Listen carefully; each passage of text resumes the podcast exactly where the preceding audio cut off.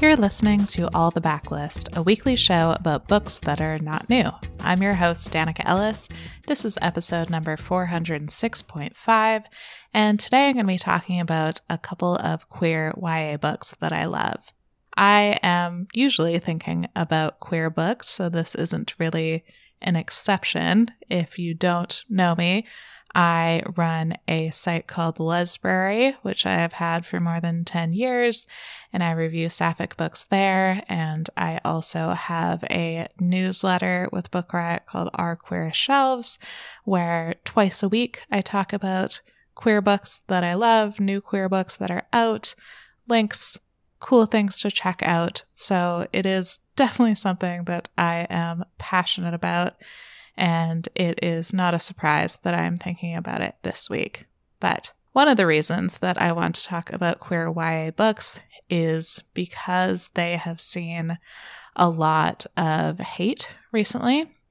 I am recording during the Trans Rights Readathon, which, if you're listening to it when this comes out, you still have a chance to join in, but it's always a good time to read trans books and support trans causes.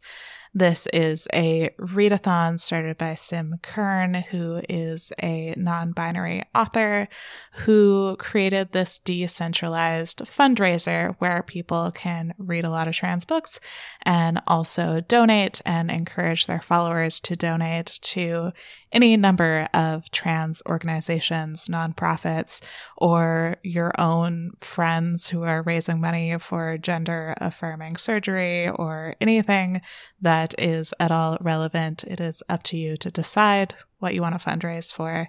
It is such an amazing cause. It is such a great example of some of the things that we can do in community, and it's nice to see something positive because there has been a lot of negative news about queer books and about legislation against trans people, against trans kids in particular. So there is a lot of good reason to be thinking about that and trying to fight back in all the ways that we have. So that is what got me thinking about queer YA books, because obviously as a queer person, books have been such a lifeline to me, especially when I was a teenager and figuring things out and there wasn't a lot of representation anywhere else.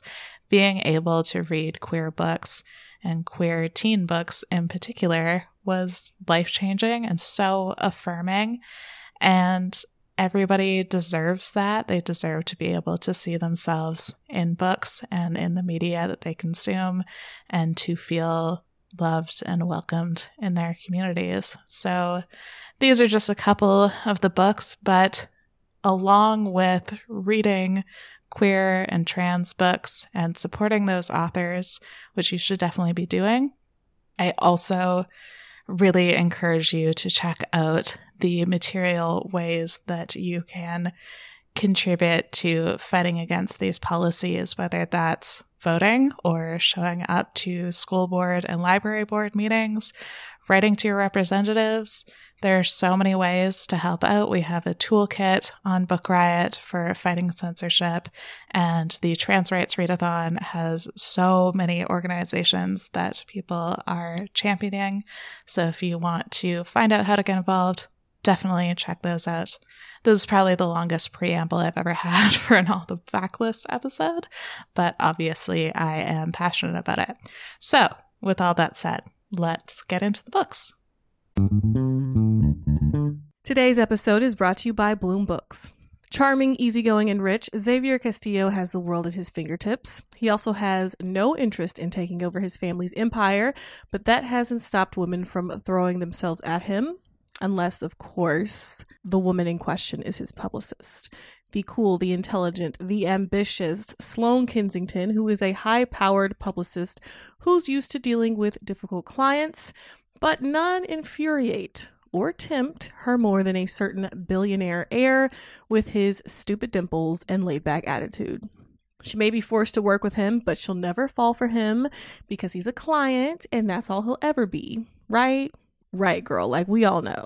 So just in case you didn't know, author Anna Wong is the best-selling author and book talk viral author of the Twisted Love series, the King of Sin series. Miss Wong got it going on, okay? Make sure to check out King of Sloth by Anna Wong, and thanks again to Bloom Books for sponsoring this episode. Today's episode is brought to you by Greenleaf Book Group. No summer vacation should be without a great read, and I don't know about you, but I am partial to mysteries and thrillers for my hot month reads. It's hot girl reading summer, always over here. And from the award-winning librettist of Legally Blonde, the musical, and the screenwriter of Freaky Friday, Heather Hawk, comes the page-turning psychological thriller, The Trouble with Drowning. So when author Eden Hart floats into Tucson's Antigone Books in all her dazzling perfection to give a reading, Kat, a struggling writer, can't help but compare herself.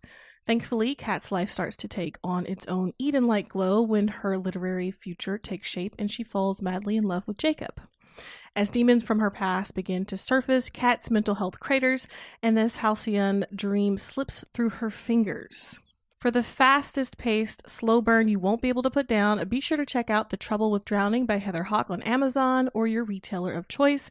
And thanks again to Greenleaf Book Group for sponsoring this episode.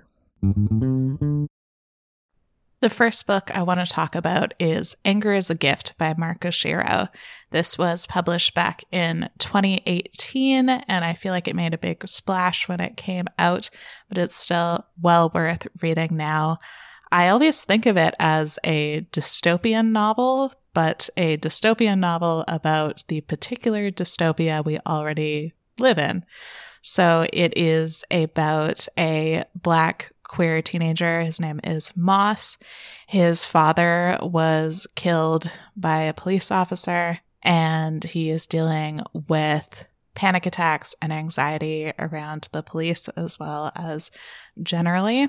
One of the things I really appreciated about this book is his friend group. He has this friend group that is almost all queer and mostly people of color, and it is such a great, diverse supporting cast. And all of them are dealing with the school that is basically militarized, that they are getting all of these very strict rules imposed on them. There are locker searches. And the police are a bigger and bigger presence at his school. And one of the things that they want to do is put in a metal detector.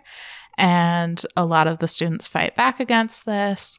And that is sort of what starts the events in the book. But they quickly grow as the students try to protest and get this really huge backlash. This is such a powerful book. It's also one that I highly recommend checking the trigger warnings for. There are a lot of things included that could be really triggering for readers, and it's one that I think a lot of people would appreciate knowing what they're getting into. It is a difficult book in a lot of ways, but it is also brilliant and so well told, and it's one that has really stuck with me even all of these years after finishing it. So this is a story about police brutality and institutionalized racism, and one that features a queer cast, which is basically a sampling of a lot of the things that are getting targeted in book bans right now. So it definitely came to mind, and I really think that this is a book that is so meaningful for so many people and is definitely one that teenagers should have access to, that should be in high school libraries, both for the kids who can relate to it and for the ones who can't and can get a glimpse into other people's realities. So that is Anger is a Gift by Mark Oshiro, and I highly, highly recommend it. Definitely check the trigger warnings. So that one is powerful, beautiful, and also a heavy read.